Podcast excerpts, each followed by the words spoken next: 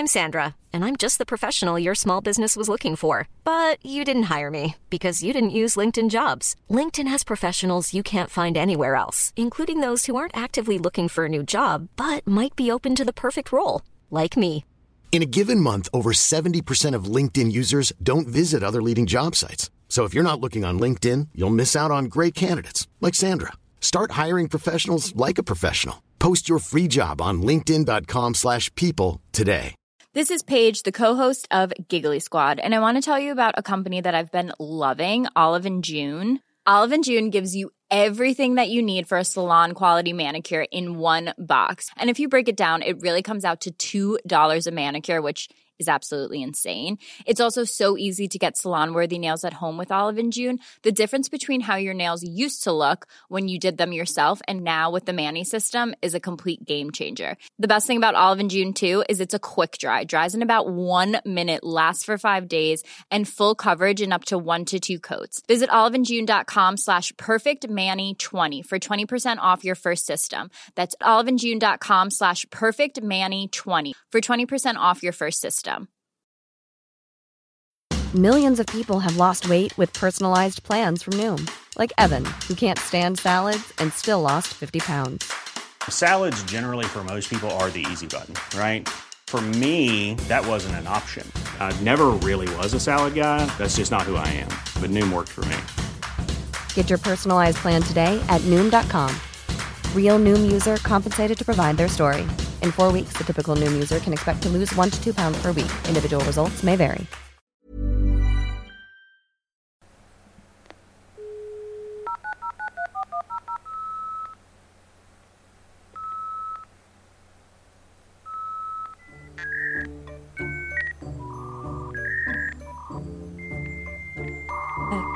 We're back on the Creep Dive. Good evening. You know that because you clicked into our episode, and for that we thank you kindly.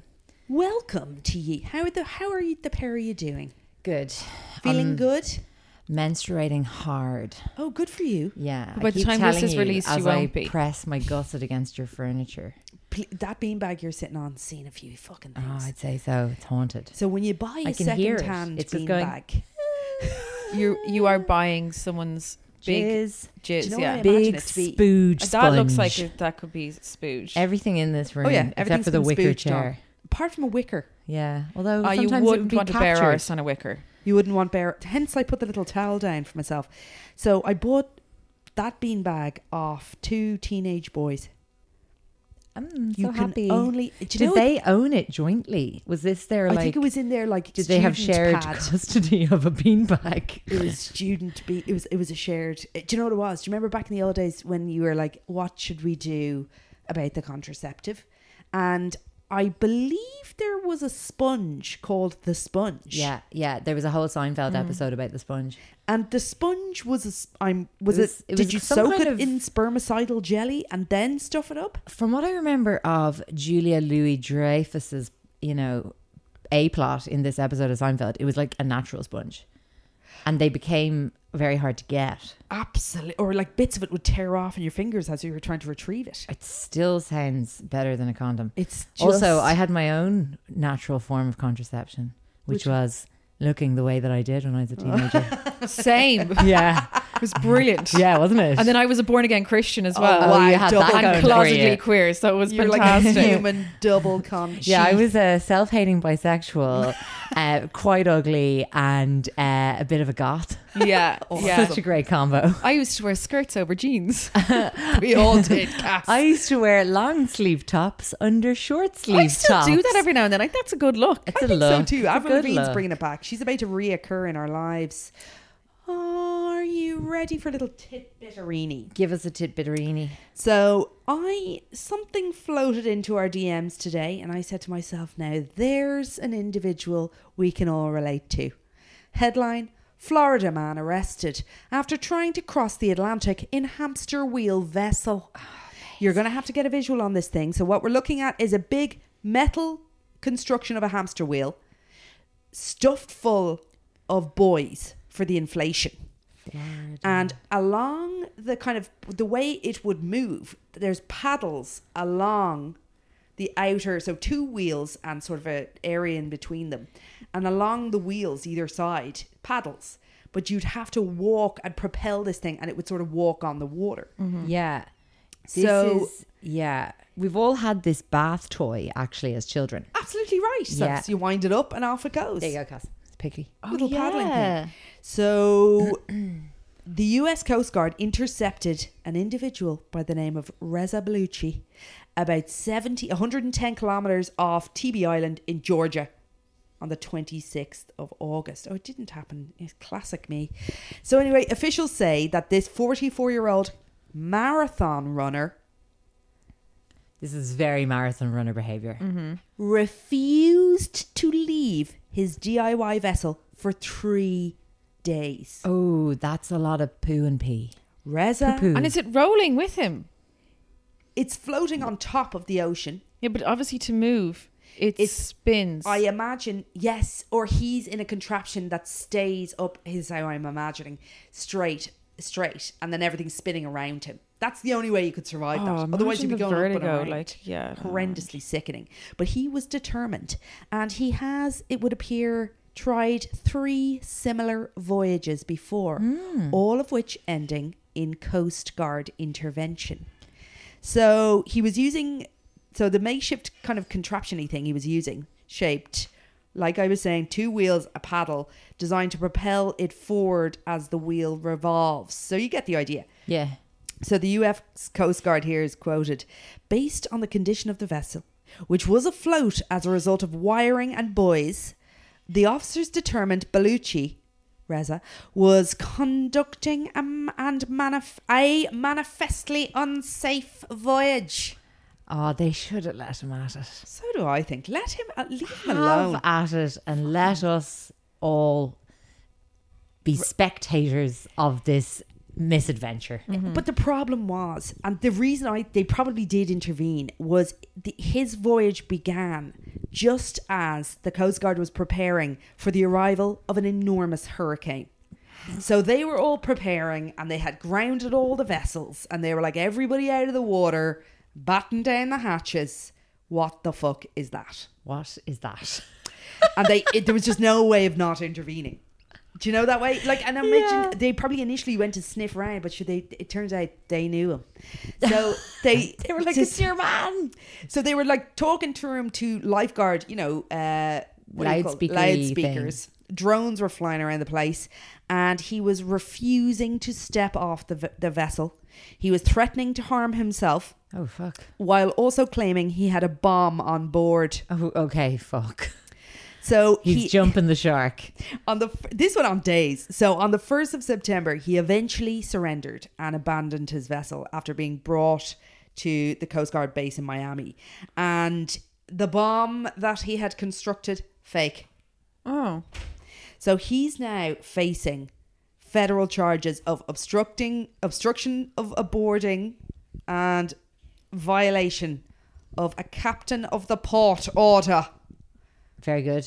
So it's unclear whether he had obtained a lawyer to represent himself thus far, but as we said, not his first arrest. Now he screams, "I'm representing myself." Massive energy. Massive self-representation energy there. All of those self-representation are also, "I'm an athlete" energy. Yeah. And I'm coming across Wait, what was his name again? Oh, Jesus. Anyone who went to the live show in Cork remembers Larry. Larry. Another fucking Larry. "I'm an athlete. But leave me alone." Larry was lovely.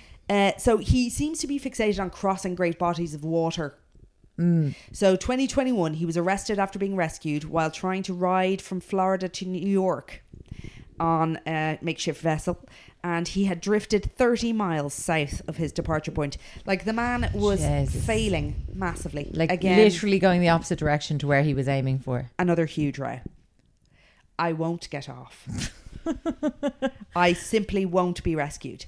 And then in 2014, he had to be rescued again. Similar contraption to the rolling hamster wheel near St. Augustine. And then 2 years later, had to be rescued yet again off the coast of Jupiter near Palm Beach in Florida.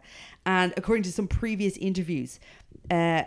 Baluchi said he was attempting the voyages to raise money for a variety of causes, including the Coast Guard. In the name of God. I'm raising money for you guys. Also, he threw the homeless in there too. He said, my goal is to not only raise money for homeless people, raise money for the Coast Guard, to raise money for the police department, to raise money for the fire department. They are in public service. They do it for our safety and they help people. Now, he won't be stopped.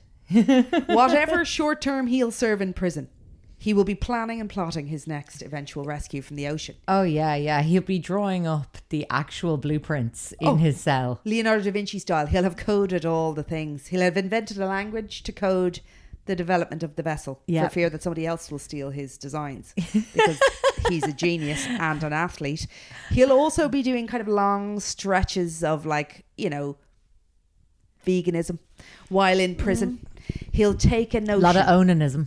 And he'll become an extremophile. Take a notion in the ocean. He will. He certainly will. Oh my goodness. You love to see it though. And it does remind me of some college hijinks that... what happened? I participated in the building of a raft. Oh yeah. As far as I remember... It was made out of, do you know the empty water bottles for water fountains? You know, those big... Yeah, very good. Yeah. That sounds like it would work. And then it was floated in a body of water that was prohibited from entering in UCD.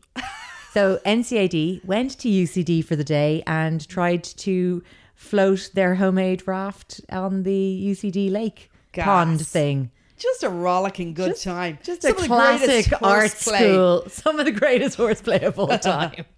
Before you launch into your giant one, will I just give you a quick one on constipation and amnesia? Yeah, I'm 100%. Dying for this. This is an oldie but a goodie. And I believe I might have mentioned this years ago because it was a long time ago and it read, but sure, I'll tell you once and I'll tell you again.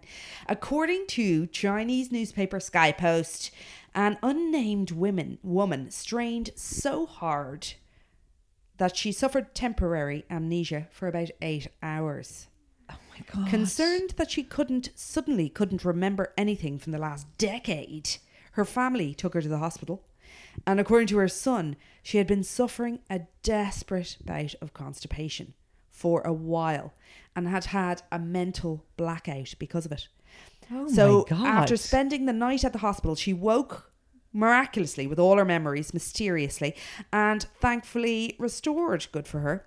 She didn't even realise that this had happened and she had no recollection of the drama shit she had taken the night before. So Hong Kong-based neurologist Dr. Ping Zingoids... get in touch. Attributes this incident to something defined in medical terms as the transient global amnesia.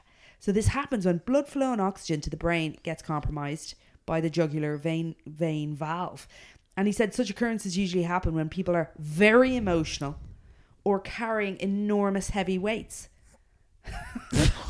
Like in their bowel.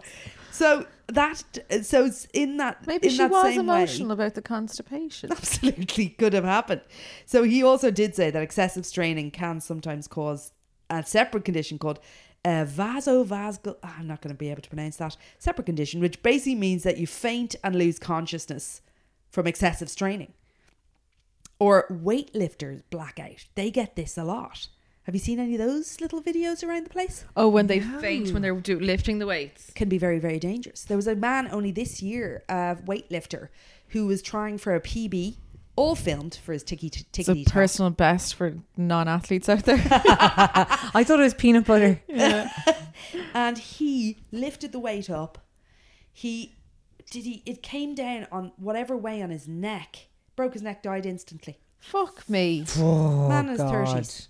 Peak of his performance. Jesus. Failed PB. Peanut butter failure. And something similar then happened to a 58-year-old man in Taiwan in 2016. Woke up with this condition of transient global amnesia after being constipated the night before. Jesus. That is us. Guys, get your ass in gear. Get your fight. And that sounded like somebody in another room was just having a breakthrough. According to his neurologist, he was also in a very intense emotional state after watching a heated political talk show. What a fucking loser. A shit-filled loser. So after he went on to die from being so full of shit. So it's really the lesson there is, and just a quick one on this lesson too. I had my appendix out very dramatically in Ayia Napa on a 6-year holiday. And I remember. The reason, I believe, that would only happen to you. Appendectomy, it would probably, was my Atkins pre-holiday Atkins diet. Oh, God. Now, when I say no fibre, yeah, believe me, I mean it. I was there and Jen exclusively ate bacon, rasher cheese, and cheese sandwiches. And by sandwich, the rashers were the bread of this sandwich. I mean, I was loving it, obviously. So that ended poorly. And I maintain the reason for that is there was no travelling of shite through my guts. And you know, of course, appendicitis is caused by something getting stuck in your appendix, which they still don't really show. Well, it's throwback, an evolutionary throwback, but they're not entirely sure what it does. Yeah. But only recently, my neighbour had appendicitis and they were like, you know, we're going to treat this with antibiotics before just going in and taking it out to see if we can cool this shit down. Something gets stuck in your appendix, a bit of food or something. That's mad. Like, how is it even over there? Why is it over there? It's attached to your gut. But it's super mad. So I think originally, the way cows have 4 stomachs because they have to digest so much fibre and pull out so much shit out of it. Mm. They think that maybe at some point we needed this extra stomach to do something similar. Okay. And then eventually our diets changed and became sort of redundant. But then a little bit of research came out that suggested it could be the source of, like, I've definitely said this before. So you've had a big, terrible gastro issue. Uh-huh. Your microbiome's been nuked. Okay. Got nothing good left. You've got no good. They believe that maybe your appendix contracts, squirts out like a starter for your microbiome, and that could be its function. Uh-huh. So now they're sort of resisting taking it out. But if you have to get it out when it's about to burst. If it bursts, you're septicemia. All desperate things can happen. You can die. Why? Where are we? So somebody shit their minds out. Yes, and then we're here now. Bottom line. And then bottom line. And you just have to think there's so much exciting gut stuff going on, and the fecal transplanting stuff is so exciting. Okay, fecal, what are you talking about? Fecal transplant. Fecal. Shit, they do this to treat. What is it? They do it to treat. Right. Crohn's disease or various kind of gut kind of biome issues. Of course, issues I forgot. Yeah, it's so interesting. You get the shit capsulated from a healthy operating individual. Isn't he? I never got him to get us, but I still think it's true. Then I'm back on Parasite TikTok again. Paratalk. And originally I was like, this Parasite cleanse is a big load of shit. Uh huh. It can't, like, they think they're shitting out worms. It's not. It's just mucus. You know, when you're watching somebody have a, what do you call it? An enema. Okay. And you're watching it all flow through and they're like, there's the worms. There they go. Oh. Never is. Nah. Just mucus. So then they were like, I did away with that until there was some more interesting stuff coming out about autoimmune problems and could possibly be a parasite related thing. You know, an autoimmune, they never get to the bottom of it. They're like, we don't know why your body's eating itself. It's attacking itself. We don't know why. But potentially maybe do a little actual parasite cleanse, like take a fucking worm pill. Don't just drink a load of citric acid and, you know, bean. I don't know. You're going to have to stop me. Because there's no natural end. I'll just go straight on to the next. That is what I've got inside me, and now it's out. That's Shit Corner. It's happy. Free. It's floating. And that's our episode. Thank you, Jen. We spoke once again for an hour and a half straight. I'm sorry about that. It's funny though. It's just stuff happens, and you're just like, that's amazing. So anyway, Sophie, are you going to what flavour? Like, what flavour are you bringing here? Absolute horror show. Oh God, has there a bit of guts and gore? We should have saved the shit corner for after this that we could as a cleanse. Damn, I'll get a quick cleanse on the go in the interim. I have a little cleanse for the end. Okay, Fabulous. So I'm returning to a creep that we once just had as a creep of the week, but he's creep of the century. Oh. And I said, we've never told the full story. So let's do it now. Is it Donald Trump? No, that would be such a good one. It's too vast. That's a rich text. Is it the Marquis de Sade? Oh no. true. Oh, we have to return to that. No, it is BTK. Oh, his daughter is all over me.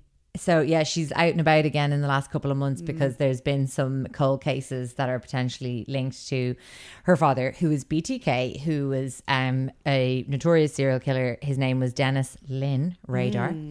And so his Kerry Rawson is the daughter, and she wrote a memoir about being the child of a serial killer. Oh yes, yes, yes. She's the image of him as well. She's the absolute image of him. God love her. Desperate. And I actually read her book. Now, not lately. I read it like a couple of years ago. Be right up your street. It was really right up my street. Yeah. Because her, like, basically her father was doing all his crimes like entirely throughout her childhood, like having this like complete double life. And so the last time we chatted about BTK, he was being a creep of the week from his prison cell. So he was kind of essentially like trolling his daughter, and she had to get a cease contact order taken out against him because he wouldn't stop sending her little drawings of what? Of animals with gaping mouths and teeth. She discovered at the time that his art, quote unquote, Dennis Rader has always thought of himself as a bit of an artiste. They all fucking do. They do. He's got some very bad poetry, which we might get into. And then he's got his little drawings, and she discovered that. So she kind of had continued some contact with him. It seems like her brother completely disowned. And when his crimes were discovered and exposed, the mother got what's called an emergency divorce, which is when you can waive the 60-day waiting period. Oh. Like, such was her revulsion. Extreme. And obviously feels not normal. I mean, yeah, but like, Jesus, what is normal about finding out that your father has literally murdered what's known for definite 10 people? Jesus. Over the course of what you thought was a completely normal family life. So the parallels between the reason it's all presumably is the parallels between our current serial killer, who's named the architect Gigolo. Yes. Gigolo murderer, serial killer. The reason that she's back in basically when she took out that cease contact order, it was because the dad was talking shit about her and saying to to media outlets that she basically reminds me of me. Oh, yeah. And she uses the media. Narcissistic. And she also was constantly being trolled by her father's quote unquote fans. Disgusting. And saying that her dad's a great guy. And she also discovered that he was trading in murder memorabilia. So signing his BTK signature to crime scene photos. Dude, it's like your tote, Whitney and Bailey. It is so... There's a big market for that shit. It is so goddamn creepy. Also, his serial killer signature is B. Then the B is completed with a pair of boobs and T that and K. So see the picture of it there? So stupid. Henceforth, we'll be calling him Boobs TK. Yeah, cool. For the episode. But I thought that because we talked about him in brief before, I was like, we should actually get into him. Yeah. Because his story is one of the most unusual, I think, of any serial killers. And we don't do a murder around here too often, but why do you say that? We haven't done one in ages, but I just was like, sure, here, let's have him. So, okay, so quick question before we begin. Mm-hmm. Did he admit? Is he taking he's taking responsibility for 10 murders. Okay. There is suggestion that he is responsible for more, but he's such a bragger that I actually I kind of would have thought that he'd want it because he's such a little attention whore. Yeah. Are we allowed to say attention? Is that okay? Okay, so basically he was born, so all of this took place in Kansas, in Wichita the creepily named Wichita, between like in the mid 70s. He was active from 1974 to 1991. Okay. Yes. 1974. Okay. Long stretch. Long stretch of nearly 20 years, mm-hmm. Where he was killing intermittently. And then nothing heard from him until 2004. So there was 13 years then before anything more was heard from him. And he wasn't arrested until 2005. Whoa. Isn't that crazy? Yeah. That's like 30 years after his first murder. It's mad. Oh my God. And the way he got arrested is chef's kiss stupid. Okay, so basically, Dennis Lynn Rader, he's a Pisces, born March 9th, 1945. He is called BTK or Boobs TK, mm-hmm. To reference bind, torture, kill. Gave himself the nickname, which you can't really self-nickname. We all tried in our teens. Yeah, it's hard. It doesn't stick for most of us. Very. He basically, the nickname came about after he'd begun his murdering, and he wrote a letter to a newspaper. He's a great man for the letters. And in the letter suggested a few nicknames that the media might use for him. Oh, so he was like one of the taunty attention. Riddle me this, riddle me that. I'm so clever. And was that from way back when? From way back when. Yeah. So he grew up, he's the oldest of four brothers. And he has said since, because he loves to chat about himself. Loves nothing more than to wang on. Exactly. And so he has said... you make yourself boring as a serial killer. But he is very boring. Exactly. It's great. Sorry, it's not great. It's crazy. It's yeah. And he said later that he found it actually that it's amazing that nobody noticed there was anything wrong with him when he was a kid. Because he was weird from really early on. In what way? Did he kill animals? He's killed animals. Yeah, totally. All of the kind of box ticking, torturing and killing animals. He kind of did a lot of peeping Tomery around the neighbours, mm-hmm. Watching the women, getting undressed. He got into kind of sadistic sexual fantasies from a really young age. He said his parents worked long hours, and basically... he described feeling ignored by his mother and resenting her for it. So we go. There we go. A matter of time. Passing the buck. Massive. As usual. And so he also then kind of graduated as a kind of a kid, young teenager, to like bondage stuff. So he would kind of sort of truss himself up and then like wank with ropes and bindings around him and things like that. And this was all, it's like really interesting because you're like, somewhere in his kind of psychological and sexual development, sex and arousal became fused with pain, this bondage, very particularly binding, I wonder how. And you are like, what now? I mean, I suppose he did tie up animals. So like a lot of serial killers, it's like one of the kind of like triad of things that red they say flags are present in children who might become serial killers. And one is like head injury, which me and Jen have roundly refuted as being in any way a marker of anything, because every parent has seen their kid. Yes. And then there's the torturing animals one, and I suppose, or killing animals, and but it seems like he very particularly tied animals up. I know, it's messed up. And was he caught? I mean, no. Like there doesn't seem to be any time when he was a child where he was like reprimanded for any of this.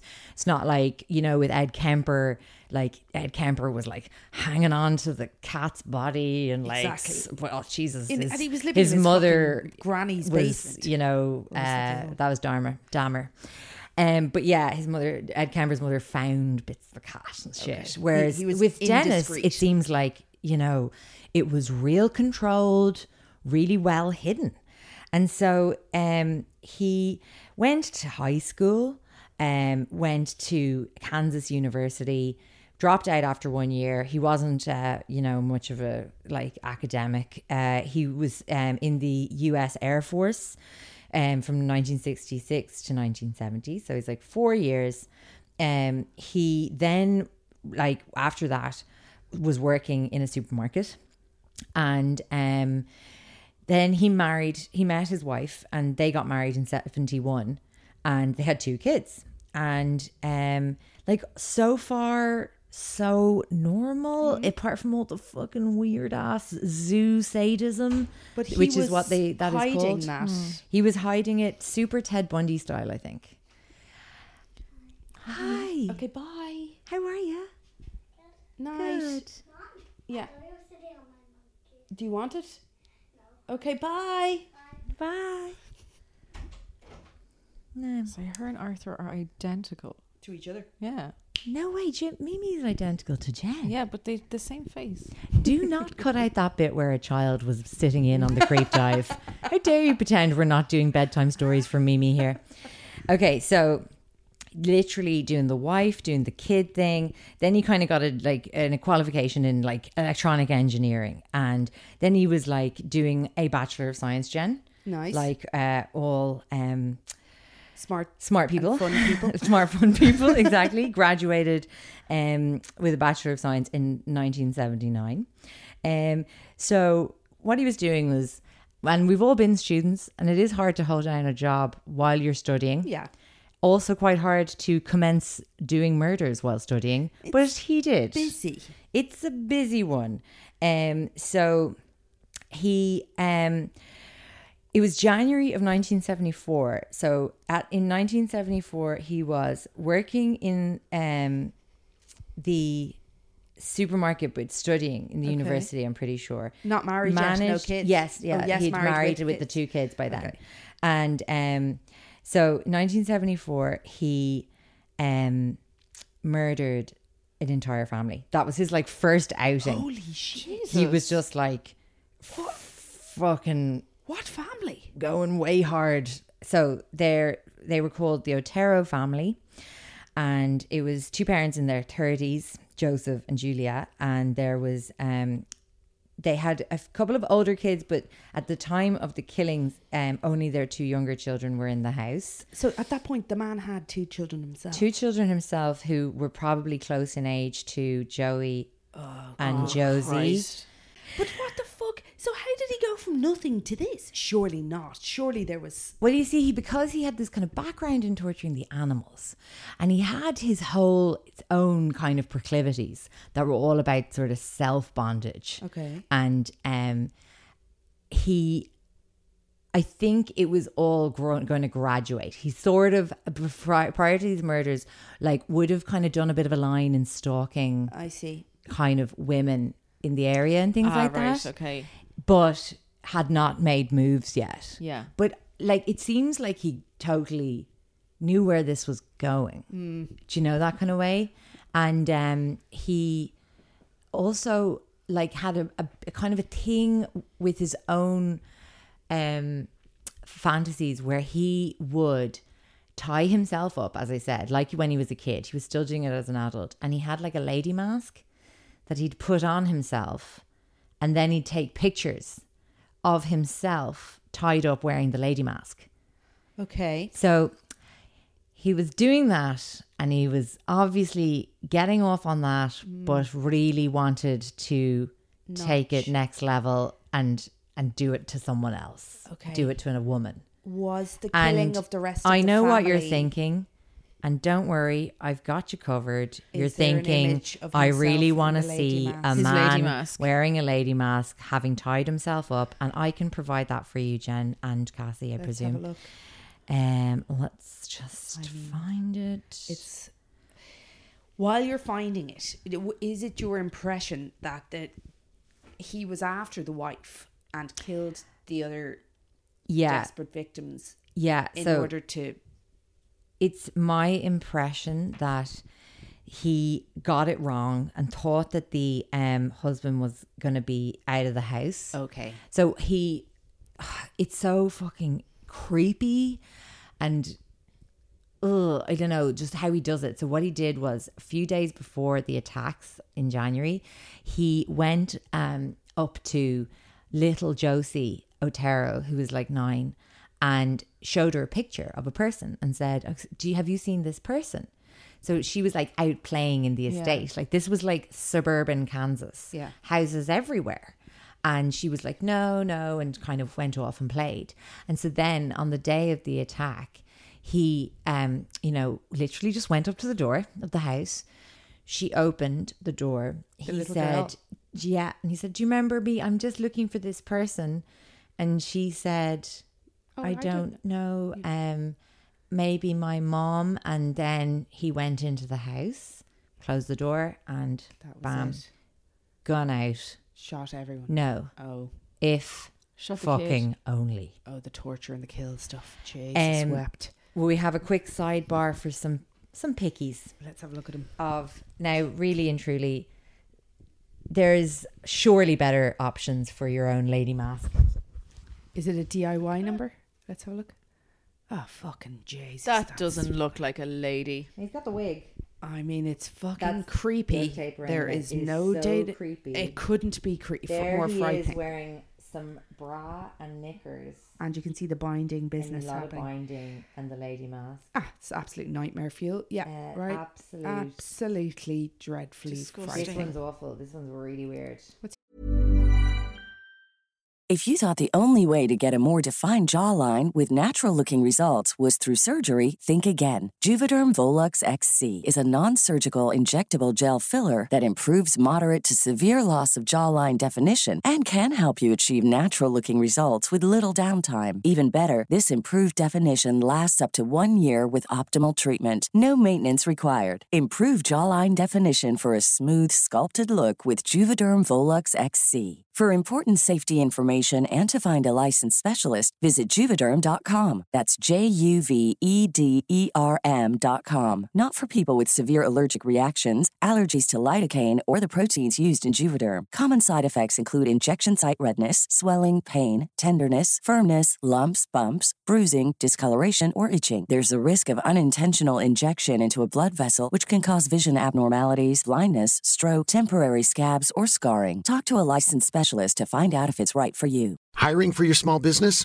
If you're not looking for professionals on LinkedIn, you're looking in the wrong place. That's like looking for your car keys in a fish tank.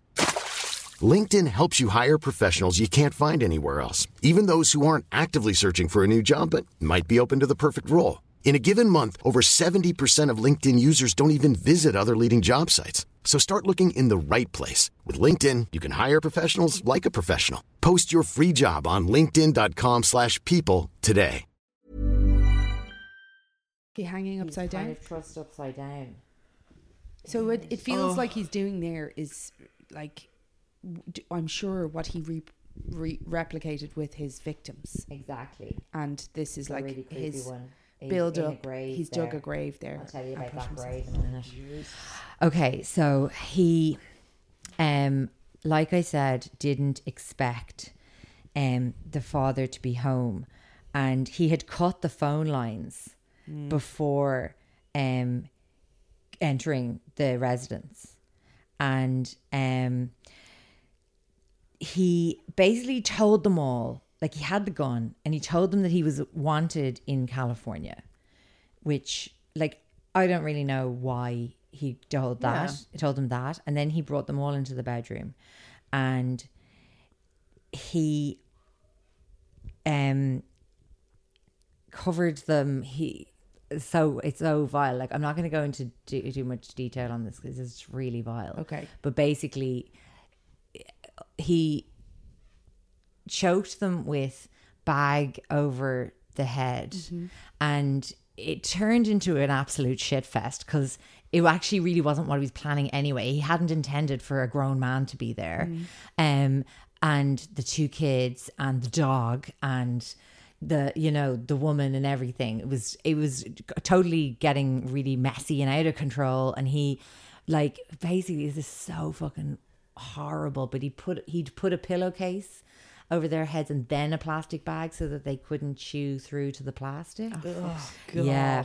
And so he kind of killed the parents and then the kids separately. Oh, God. Absolute nightmare.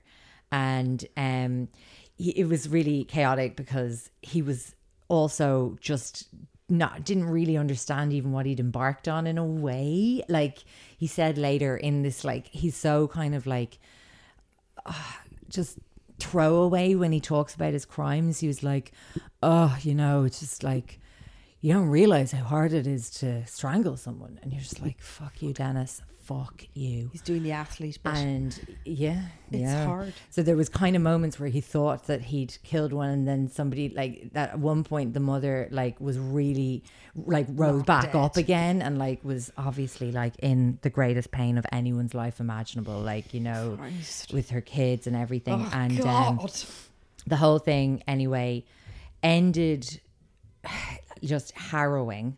And the reason we know this much detail, and I mean basically the kids, you know, didn't make it, and one of the kids he'd brought down to the basement, and you know, he ended her life there. And he, fucking absolute animal that he is, like spooged down there in the basement.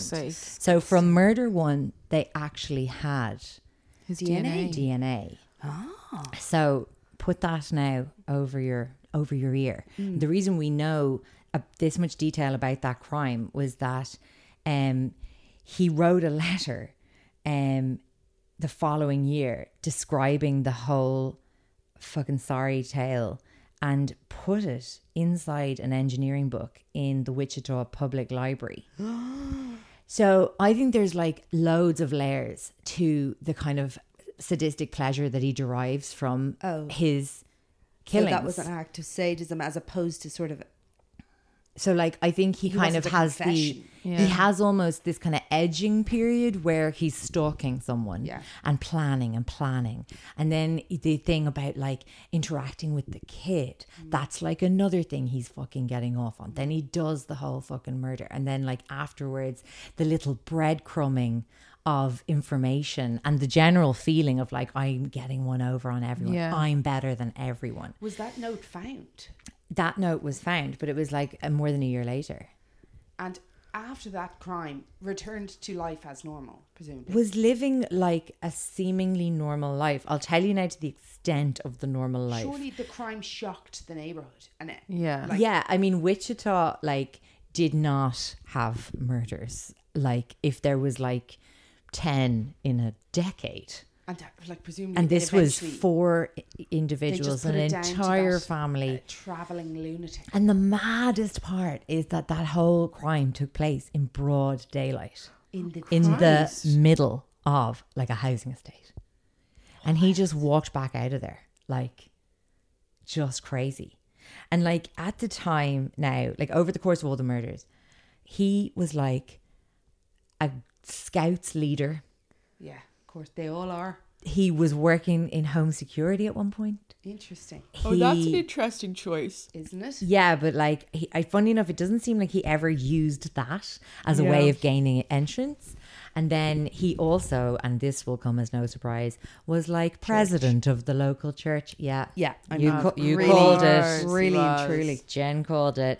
So basically then in April, only a couple of months later, he went on to murder his next victim. She was 21.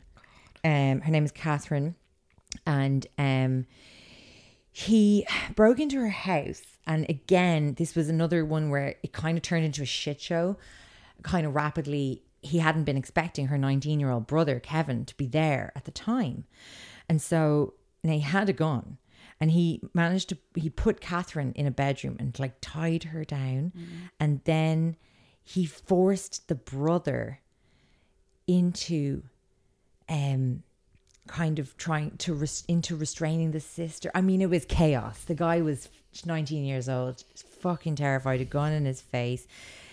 BTK ended up shooting him through the side of the head, and he actually survived. Unbelievable. And then he got shot a second time in the face, the brother. And like Dennis Boobs TK thought that he had killed him. Obviously. And the brother fucking like... who knows through what kind of insane personal trauma in the head, got outside, somehow got outside the house. That's and mad. Was like trying to raise the alarm. But it was all too late. Boobs had murdered Catherine. Jesus. Inside the house. So then he pauses for 3 years and... or so we believe. Yeah, exactly. Now, there is a bit of, you know, attention seeking, shall we say. Obviously, we know about the letter that he stashed in the engineering book in the public library. And I think he was like, that's not being found fast enough. So then he, in 1978, so a couple of years after those murders and a year before his next one, he sent another letter to a TV station in Wichita claiming responsibility for the murders that had taken place and demanding that they pay attention to him. And he sent them a poem. A poem? Oh, yes. A bad one. A very bad one. And it was Oh Death to Nancy was the name of the poem. And he that was when he also tried to suggest a few names that the media might call him. Oh. So do you want to hear some of Dennis, aka Boobs? His names that he suggested were how about some name for me? It's time. Sorry, this is a couple more murders down the road. But anyway, he says, 7 down and many more to go. I like the following. The BTK Strangler. Or Wichita Strangler. Or Poetic Strangler. Fucking crap. The Bondage Strangler. Or Psycho. The Wichita Hangman. Or The Garrote Phantom. Or these are all shit names. The Asphyxiator. Yeah. I mean, if you're coming up with names for yourself, there is shit really box. No excuse. All terrible names. So, as we said, we just left Catherine and Kevin, the siblings, unfortunately, in 1974. In 1977, he murdered a 25-year-old woman called Shirley. Apparently, on that day, he had been stalking a nearby potential target who hadn't been home. Oh dear. And then he just Shirley was. He just like diverted to Shirley by following her son. Jesus, and fucking monster. It was an absolute monstrous man, he is still alive. He is still alive. Of course he is. They live on. He's luckily Shirley's children were able to escape that time. My God. And the thing was like the kids were like unable to say anything except like generic white guy. Of course, because that's what he is. And they're young kids and they're traumatized. And he wasn't wearing disguises, no? No, seemingly not. Not the lady mask anyway. But he then murdered, later in that year in 1977, a young woman, also 25, called Nancy. And... it is so fucking... This one is so freaky. So he had kind of watched her and began stalking her. And then in December of 77, he went to the house, knocked on the door. And when nobody answered, this is exactly what he was hoping for.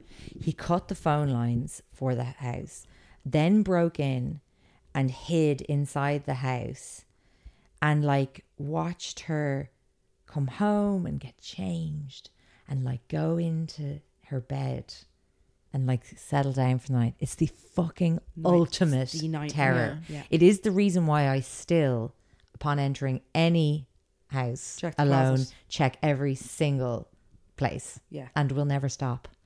And so he murdered her. The next day,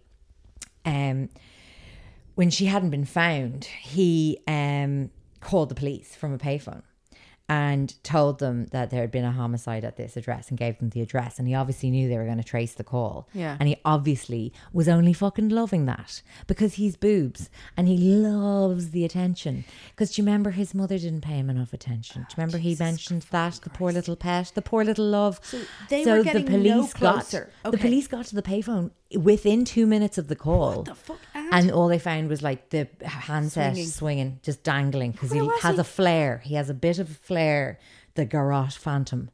So they're getting no closer to him. They are getting no closer to him, and he is constantly goading and poking the media. But we're working our way towards DNA time. Yes. And so again, it was after that he sent the letter to suggest all his super cool serial killer names that he wanted. He was also very punny. There was a few times that he like ate cereal in the houses of the victims. And I see what you did there. Yeah, he's a real prick. Also, he's got like kids who are like, 8 years old at this point.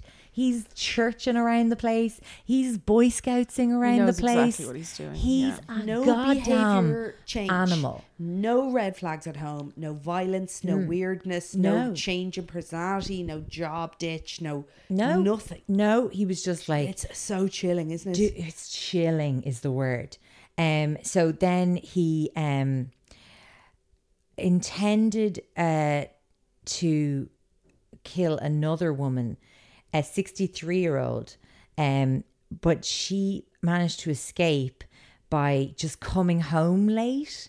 And so basically he talked later in his confessions about this woman. She was 63. Her name was Anna. And he talked about how he'd become really obsessed with her and how he was, quote, absolutely livid when she never appeared at the time he expected her to come home. And he spent hours waiting at her home and then became very impatient and left when she didn't return from visiting friends. And then this incident inspired a poem called "Oh Anna, Why Didn't You Appear?" Go on. You want to hear the whole "Oh Anna" poem? Give you a little flavor, a little flavor. Let me go to another tab, 'cause my God, I've so many tabs open. Like, you're right about this being particularly weird. His letters are, because of the big normality, style stupid. So he writes things like, I write this letter to you for the sake of the taxpayer as well as your time. Those three dudes you have in custody are just talking to get publicity for the Otero murders. They know nothing at all. I did it by myself and no one's help. There have been no talk. Let me put this straight. So basically there was a couple of people who had come forward for that initial family murder. And then that was when he was like very irked and started writing letters. Yes, absolutely.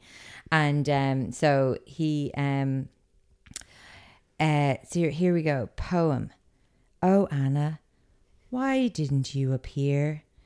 Tea was the perfect plan of deviant pleasure, so bold on that spring night, my inner felling hot with the propension of the new awakening season, worn, wet with inner fear and rapture, my pleasure of entanglement like new vines at night. Oh, Anna, why didn't you appear?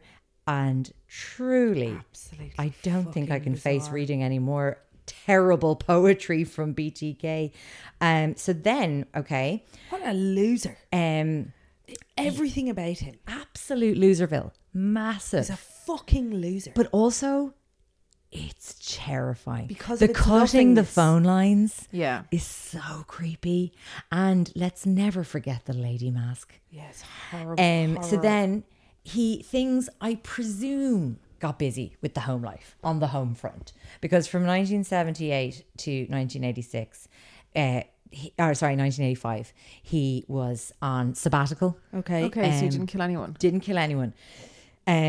Now, like, having read the daughter's memoir, it's really fucking interesting and chilling to read her memoir of her childhood, and she kind of does a parallel timeline of her father's crimes and is literally telling us things like, on this Christmas Dad was assembling my bicycle, and how did we know that like 2 weeks before that he was murdering Nancy Jo Fox? Fuck Jesus. It is. And there's like so many family pictures of like little toddler Kerry. And were there Rawson, any like triggers in that timeline that like indicated that these were the moments where he was like most likely to commit? Stressed or angry or hungry. Something like that. No, it really doesn't seem like. How was he as a father?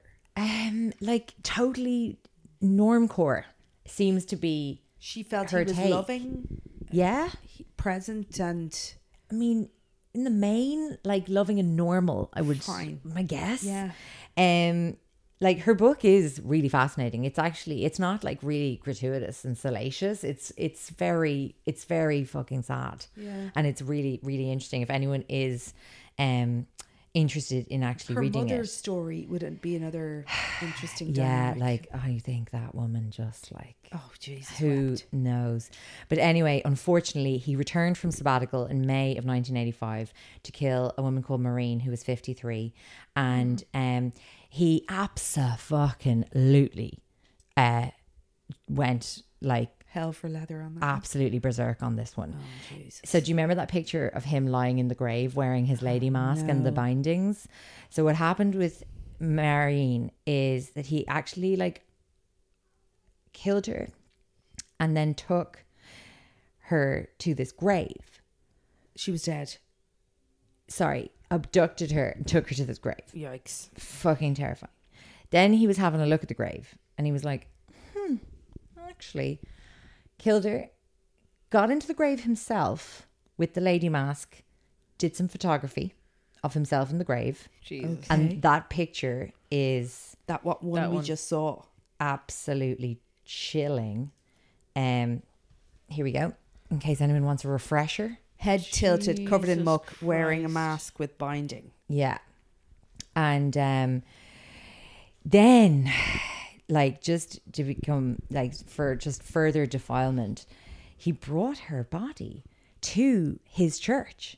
What? Yeah, to the Christ Lutheran Church. He was at that time president of the church council. Where was red flag? Where was the body put? So he photographed her body in all of these different like bondage positions in the church in the room of the inside by the pews. Yeah. I mean, I would imagine the altar, but I didn't find anything that specified exactly where. But like, I presume if he's bringing her there, he's going to bring her all the way to the altar. He's not going to just bring her to the car park. Exactly. And he also like used the church to like store some of his like murder gear, like plastic sheets and other shit. And then he took her and he just dumped her. Like, just like a piece of trash is just absolutely harrowing. He... actually then got in a little spot of bother in the further along in the 80s. He was stalking these other two women, and one of the women he was stalking actually got a restraining order against him. Oh. So he obviously had kind of lost a bit of his sort of subtlety. Yeah. Shall we say. Would he have made contact with her, or did she just notice him? And I think noticing. Okay. And then, I mean, there's another woman who worked for him who said that he behaved strangely towards her one night. Okay. And in the office where he like kind of closed a door and sort of kept coming towards her in an office. And she kept being like, Dennis, open the door, Dennis. And she said like there was an absolute vacant look in his face. And then suddenly... like that, he switched back to normal Dennis and opened the door. An incident. But like also remember, like these murders are all taking place. So there was a bunch of them in the 70s, then sort of suddenly again in the mid 80s, all in this tiny town of Wichita, tiny city. And they actually had like a dedicated police force assigned to the case. Yeah. Would you like to guess what they called the police force? It's even stupider than boobs to TK. The hot dog squad. Why? No. Like why? As if there would be never press on this. You fucking dicks. That might notice that you're calling yourselves the hot dog squad. So after poor Maureen Hedge, he murdered another young woman called Vicky Lynn.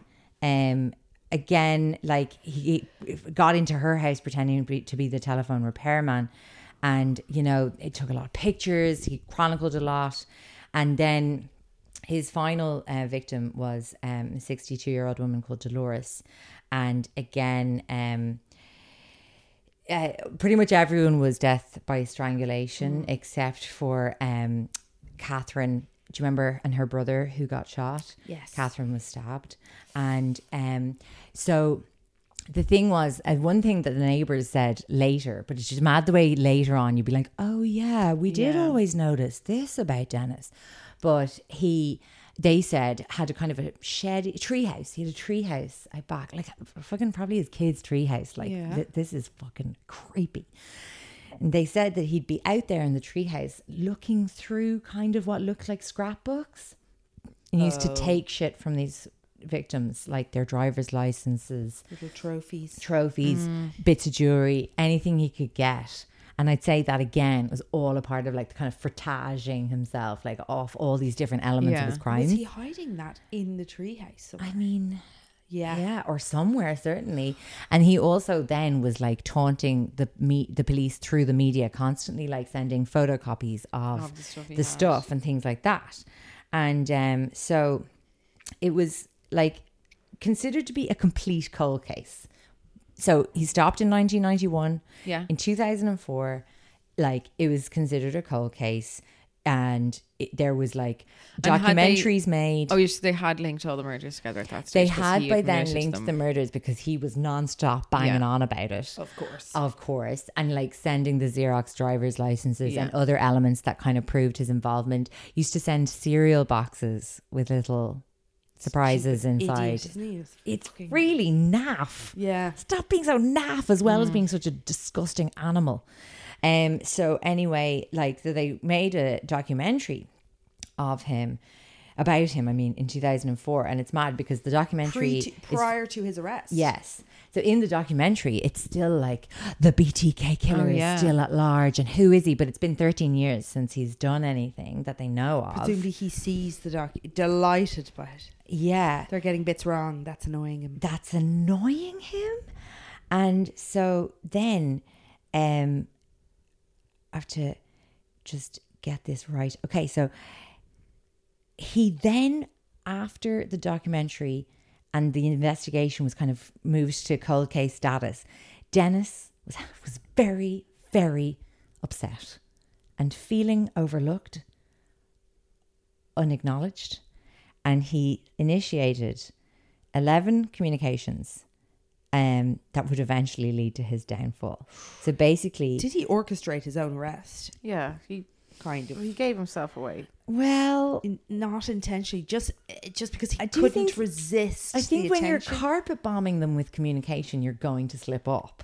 But he was probably fairly narcissistically also believing himself to be kind of infallible. Absolutely. Yeah, at that point. And he so much more intelligent than everybody. They didn't come near him. True. He's uncatchable. And so with all of those communications, he was, sending evidence and things like that. They were, because of the DNA and stuff, they had been testing like thousands of men trying to find the killer. And he sent things like chapter headings for the BTK story, and sending cute little letters from someone called Bill Thomas Killman. Boobs, torture, kill. And so then he sent basically a whole load of... Now, and I read in one article that he had said to the police, if I send you a floppy disk, can you trace that? And they were like, no. But then I didn't see that mentioned elsewhere at all. So okay. I'm not positive that he checked with the police, because I also was like, how did they send their answer to him? He would have rung them, presumably. And I was like, how could he have gotten the answer? But anyway, he sent like a whole big rake of bullshit on a floppy disk. And the stupid prick. And on that floppy disk was more stupid nonsense. Like his writing, poetry, bits of shit, like poetry, just mass spam, bits of wanging on, like the letters are absolute nonce factory. he, like, his chapter headings that he proposes for his book. Oh, he's proposing the BTK story. 1, a serial killer is born. 2, dawn. 3, fetish. 4, fantasy world. 5, the search begins. 6, haunts. 7, PJs. 9, hits. 10, treasured memories. Gag. Sorry, that's me saying gag. 11, final curtain call. 12, dusk, and then finally 13, will there be more? So that, you know, he's trying to author his own, like serial killer mystique bullshit. Yeah. And the hot dog crew are receiving this just being bored and irritated, but also, like, thinking it's him, for sure? No. Sure, they haven't an absolute clue. Okay, so this is just going into the kind of mass. It's just all going into this big database of mad people. Like, this guy certainly is out there somewhere. So anyway, then he sends his little floppy disk. We all remember them. Billy, do you remember a floppy disk? Do you remember floppy disks?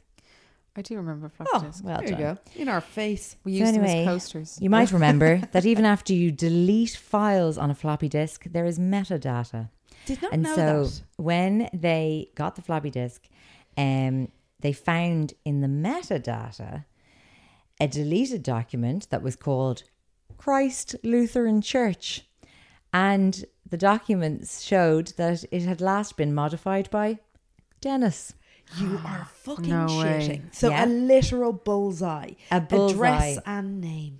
A quick internet search determined that Dennis Rader was president of the local church or the church council. And in they go to get him. Yeah, they just bopped on in, said, give us an old hair follicle with a root and DNA match. Bob's your uncle. As Jen would say, Fanny is your aunt.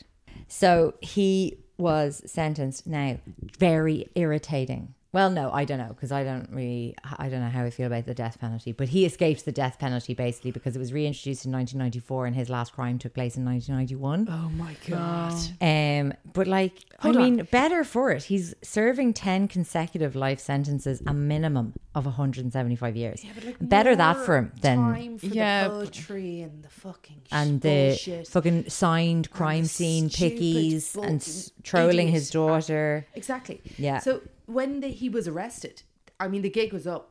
Did they even need a confession? Or well, he initially... so, like, his DNA was a match. Yeah. And they had other circumstantial evidence. Yeah. Then, you know, he was given, like, a lawyer and stuff like that. And he was pleading not guilty. And then he said, what am I at?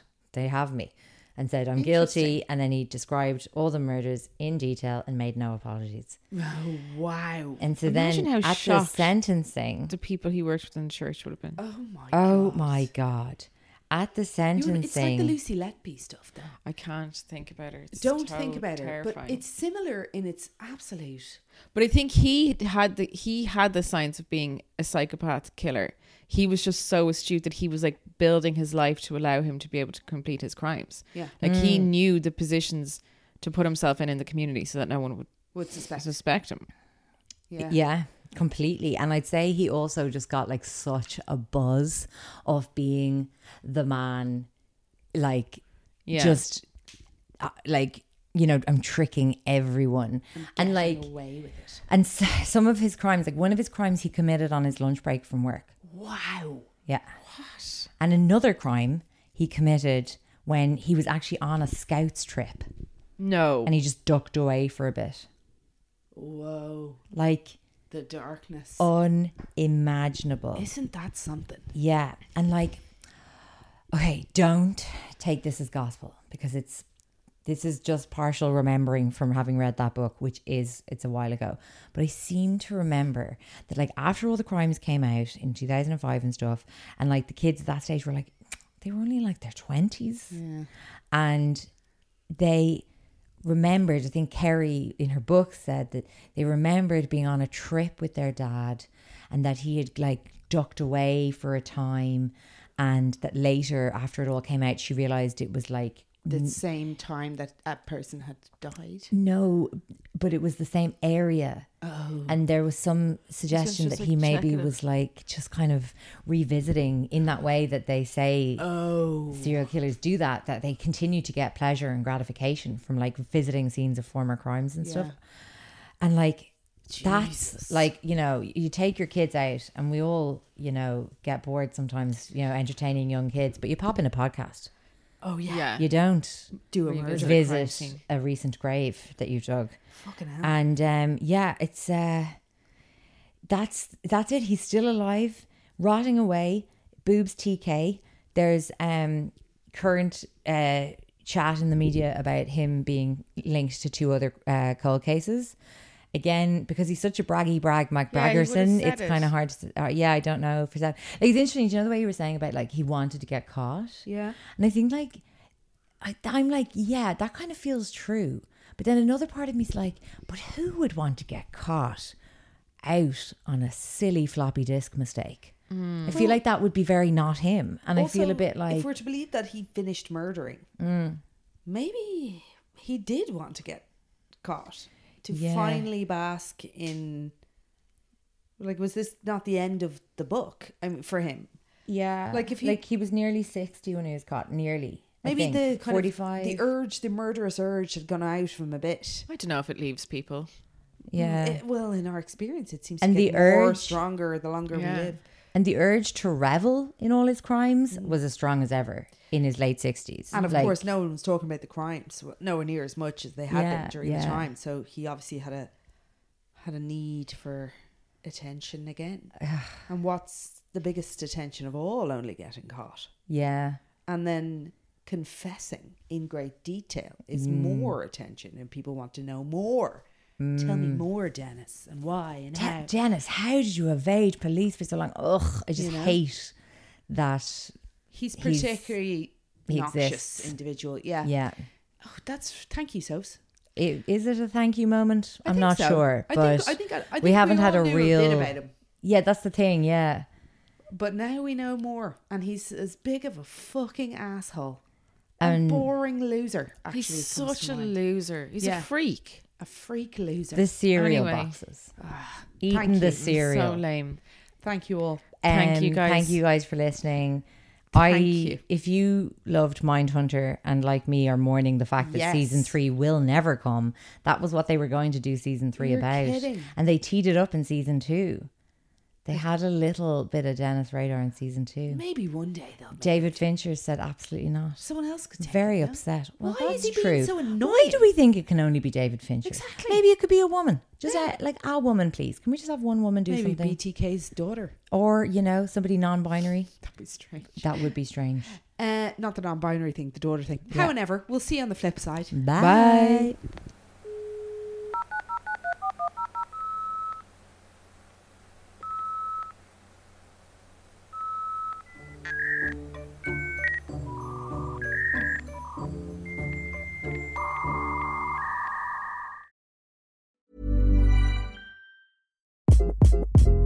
Hi, this is Craig Robinson from Ways to Win, and support for this podcast comes from Invesco QQQ. The future isn't scary, not realizing its potential, however, could be.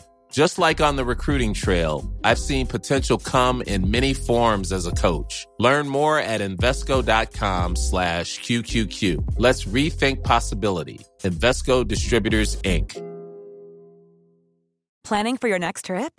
Elevate your travel style with Quince. Quince has all the jet-setting essentials you'll want for your next getaway, like European linen, premium luggage options, buttery soft Italian leather bags, and so much more. And is all priced at 50 to 80% less than similar brands.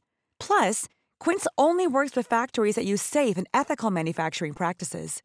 Pack your bags with high-quality essentials you'll be wearing for vacations to come with Quince. Go to quince.com/pack for free shipping and 365-day returns. How would you like to look 5 years younger? In a clinical study, people that had volume added with Juvederm Voluma XC in the cheeks perceived themselves as looking 5 years younger at 6 months after treatment. Look younger, feel like you. Add volume for lift and contour in the cheeks with Juvederm Voluma XC. Reverse signs of aging by adding volume to smooth laugh lines with Juvederm Voluma XC. For important safety information and to find a licensed specialist, visit Juvederm.com. That's Juvederm.com. Not for people with severe allergic reactions, allergies to lidocaine, or the proteins used in Juvederm. Common side effects include injection site redness, swelling, pain, tenderness, firmness, lumps, bumps, bruising, discoloration, or itching. There's a risk of unintentional injection into a blood vessel, which can cause vision abnormalities, blindness, stroke, temporary scabs, or scarring. Talk to a licensed specialist to find out if it's right for you.